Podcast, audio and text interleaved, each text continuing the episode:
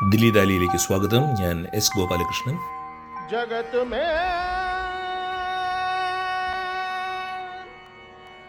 ജഗത് മേ ജഗത് മേ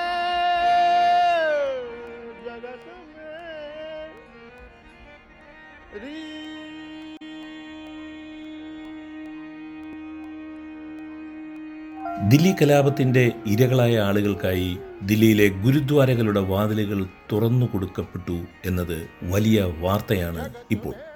ആ വാർത്തകൾ വായിക്കുന്നതിനിടയിലാണ് ഞാൻ ഇന്ന് നിങ്ങളോട് ഇന്ദ്രജിത്തിനെ കുറിച്ച് സംസാരിക്കുവാൻ പോകുന്നത്.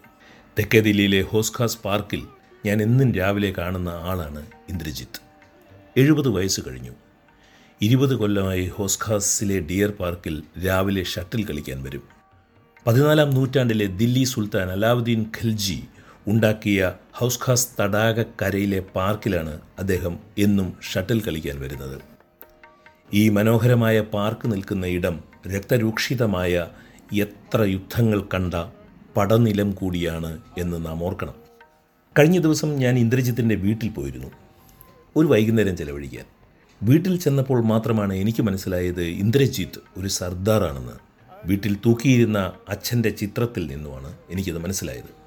ആയിരത്തി തൊള്ളായിരത്തി എൺപത്തിനാലിലെ സിഖ് കലാപത്തിൽ ആൺകുട്ടികളുടെ ജീവൻ രക്ഷിക്കാനായി ഇന്ദ്രജിത്തിന് അവരുടെ മുടി മുറിച്ച് കളയേണ്ടി വന്നു.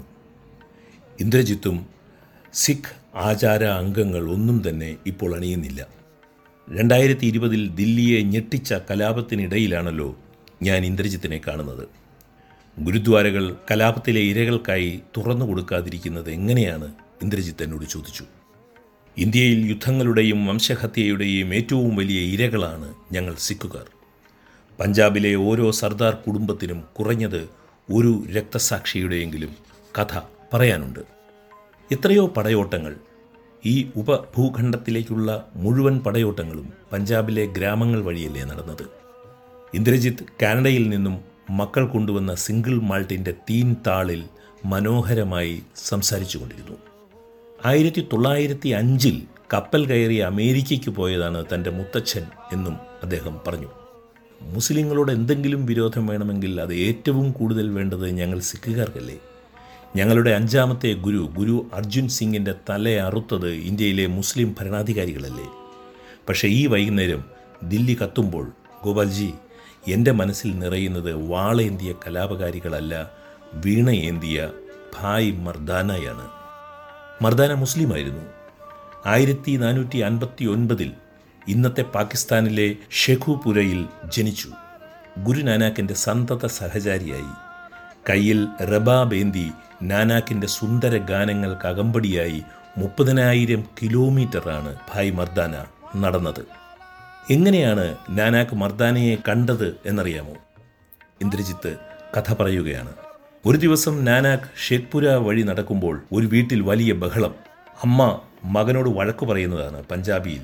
വേ മർജാനിയ വേ കോയി കാം കർലേ സാരാ ദിൻ അല്ലാ അല്ലാ ഗണ്ടാ രഹേങ്ക. ഓ മർജാനിയ പോയി എന്തെങ്കിലും പണിയെടുക്ക്. വെറുതെ അല്ലാ അല്ല എന്ന് പറഞ്ഞുകൊണ്ടിരുന്നാൽ നിനക്കൊന്നും കിട്ടില്ല. ഇത് കേട്ട നാനാക്ക് വീടിനകത്തേക്ക് കയറിയിട്ട് പറഞ്ഞു ബിബി അള്ളായെക്കുറിച്ച് പാടുന്നവരെയാണ് എനിക്ക് വേണ്ടത്. അങ്ങനെയാണ് മർദാന ഗുരു നാനാക്കിന്റെ കൂടെ കൂടിയത്. അവർ അങ്ങ് ബാഗ്ദാദ് വരെയാണ് നടന്നത്. ചില്ലറക്കാര്യമല്ല ഇന്ദ്രജിത്ത് എന്നോട് പറഞ്ഞു ഞങ്ങളുടെ കുടുംബത്തിൽ നിന്നും മൂന്ന് പേർ മൂന്ന് യുദ്ധങ്ങളിൽ ഇന്ത്യയ്ക്ക് വേണ്ടി മരിച്ചതാണ്. എന്നിട്ടും ആയിരത്തി തൊള്ളായിരത്തി എൺപത്തിനാലിലെ സിഖ് കലാപത്തിൽ ദില്ലിയിൽ ഞങ്ങളുടെ കുടുംബാംഗങ്ങൾ കൊല്ലപ്പെട്ടില്ലേ? എനിക്കെന്റെ മകന്റെ മുടി മുറിക്കേണ്ടി വന്നില്ലേ? മതത്തിന്റെ പേരിൽ ജനങ്ങളെ വിഭജിക്കുന്നതിന് ഇനി സിഖുകാരെ കിട്ടില്ല. എന്റെ മകൻ കനേഡിയൻ പെൺകുട്ടിയുടെ കൂടെയാണ് താമസിക്കുന്നത്. ലോകം മാറിയതറിയാതെ വാളുമായി നടക്കുന്നവരെ അല്ല വീണയുമായി നടക്കുന്നവരെയാണ് നമുക്ക് ആവശ്യം. അത് കേട്ടപ്പോൾ എഴുന്നേറ്റ് ചെന്ന് ഞാൻ ഇന്ദ്രജിത് സിംഗിനെ കെട്ടിപ്പിടിച്ചു. നരച്ച താടി തടവി തലപ്പാവ് ശരിയാക്കി ചുവരിലെ ഛായാചിത്രത്തിൽ വന്ധ്യവയോധികനായ ഒരാൾ ഇന്ദ്രജിത്തിന്റെ അച്ഛൻ എന്നെ നോക്കി ചിരിക്കുന്നത് പോലെ എനിക്ക് തോന്നി.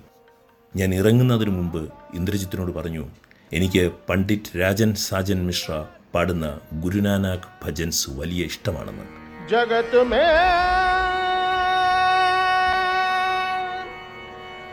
ജഗത് മേ ജഗത് മേ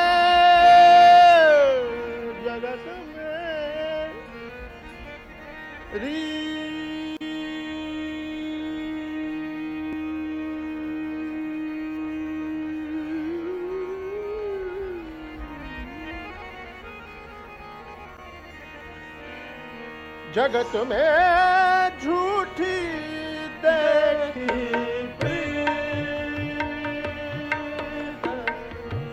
झूठी देखी।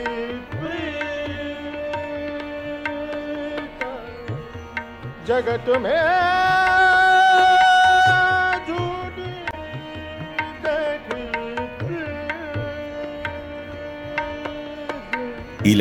प्रीत, ഇവിടെ അവസാനിക്കുന്നു. നന്ദി. ഞാൻ എസ് ഗോപാലകൃഷ്ണൻ.